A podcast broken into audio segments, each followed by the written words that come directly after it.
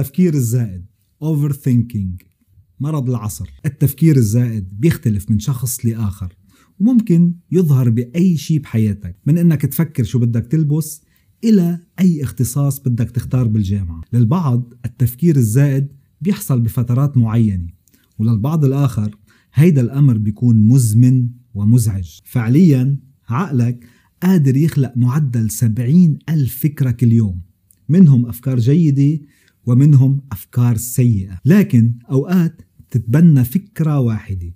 تسمح لها تسيطر عليك وبتصير تشوف الدنيا من خلالها. تعلق بدوامة من التفكير الزائد وما بتعرف كيف تطلع منها. وهذا الأمر بحدك وبيسحب كل طاقتك. بفيديو اليوم رح نتعلم كيف نفصل نفسنا عن أي فكرة عم تزعجنا. رح نتعرف على أربع طرق من علم النفس بتخلينا نتطلع على أفكارنا ونقيمها حتى نتحكم فيها مش هي يلي تتحكم فينا. هذا التكنيك أو التمرين يسمى Cognitive Defusion. اكتشفه دكتور إدوارد تيتشنر. تمرين ممتاز يستخدم لمحاربة القلق التوتر والاكتئاب. أفكارك هي مثل النظارات بتشوف الدنيا من خلالها. إذا هالأفكار عم بتقلك إنه الدنيا سوداء فرح تتصرف على هالأساس. وإذا شايف فقط إنه العالم اللي حواليك ملائكة فما حتطلع إلا على الجانب الإيجابي منهم. في قصة طريفة لشخص بده يستعير صحن من جاره. فتح باب بيته ليطلع لعنده. تجي فكرة براسه إنه هلأ بده يقول لي انتبه يا جار ما تكسر الصحن. بيطلع أول الدرج تجي فكرة تانية إنه هلأ بده يقول لي يا جار انتبه ما تحط الصحن بالجلية أحسن ما يتجرح. هو وطالع بتضل تجي أفكار سيئة لحد ما يوصل عند باب جاره.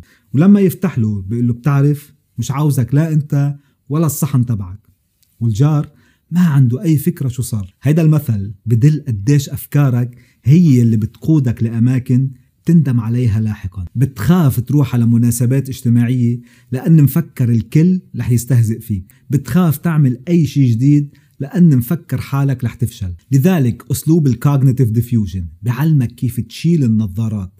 أي الأفكار يلي زعجتك وتغيرها بنظارات بتناسبك أكثر. والطريقة الأولى من ال Cognitive Defusion هي دفتر الأفكار. هيدي واحدة من أشهر الطرق حتى تفصل نفسك عن أفكارك يلي عم تتحكم فيك. دايما خلي معك دفتر.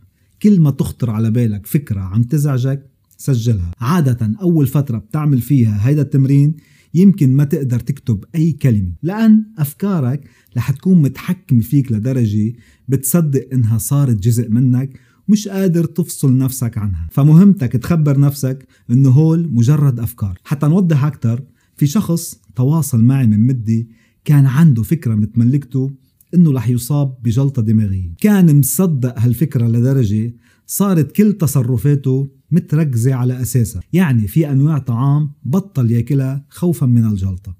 وإذا شعر بأي وجع بالرأس فورا بروح على المستشفى وبيعمل كل الصور والتحاليل. أصبح عنده هاجس أنه بين اللحظة والتانية رح توقع الكارثة. فبدأ بتمرين كتابة الأفكار. كل ما يخطر على باله فكرة الجلطة صار يكتبها على الدفتر. وبعد فترة من الكتابة صار ينظر إلها من منظور مختلف. صار في مثل انفصال بينه وبينها.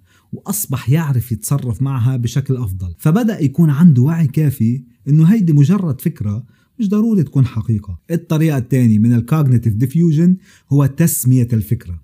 يعني ببساطة إعطاء الفكرة يلي دايما عم تراودك لقب أو حتى اسم. مثلا إذا دايما عم بيتردد براسك فكرة الفشل. كل ما تجرب تعمل شيء جديد بتخاف وبيرجع هيدا الشبح بيظهر برأسك وبتصير بتقول أكيد رح أفشل. أنت هون سمحت لفكرة من صنعك إنها تسيطر على عقلك.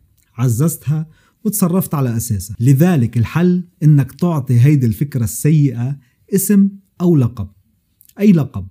The Bully الوحش السخيف. مش مهم الاسم أو اللقب. المهم إنك تعطي الفكرة كيان مستقل عنك. هيك بتكون عم بتقول لنفسك إنه أنت والفكرة منفصلين عن بعض. أنا محمد وهيدي فكرة. مش دايما صحيحة حقيقية أو حتى مفيدة لإلي. ثلاثة تجسيد الفكرة. أيضا أحد التمارين حتى تفصل نفسك عن الفكرة السيئة هي أنك تحولها لرمز ملموس فيك تشوفه أمامك. مثل أنك تكتبها على حجر قطعة خشب أو أي شيء بيرمز لإلها. هيدا الأسلوب أثبت جدارته بشكل كبير مع معظم الأشخاص لكن بشكل خاص مع الأطفال. لأن عادة لما الطفل تتملك فكرة ما بيكون عنده الوعي الكافي ليعرف إنه هو والفكرة منفصلين. يمكن الطفل عنده هاجس إنه غير محبوب بين أصدقائه وبصير يخاف يروح يلعب معهم حتى. فلما تجسد له الفكرة وتحولها لأوبجكت أي رمز بصير عنده الوعي الكافي ليعرف يتعامل معها الفكرة يمكن تكون موجودة بالغرفة معه لكن مش ضروري تكون حقيقية. أصبح بمقدوره أنه يكمش هيدي الفكرة بإيده ويرميها بعيدا ويروح يلعب مع أصحابه يلي فعليا بحبوه. تجسيد الفكرة ما بفيد فقط مع الأطفال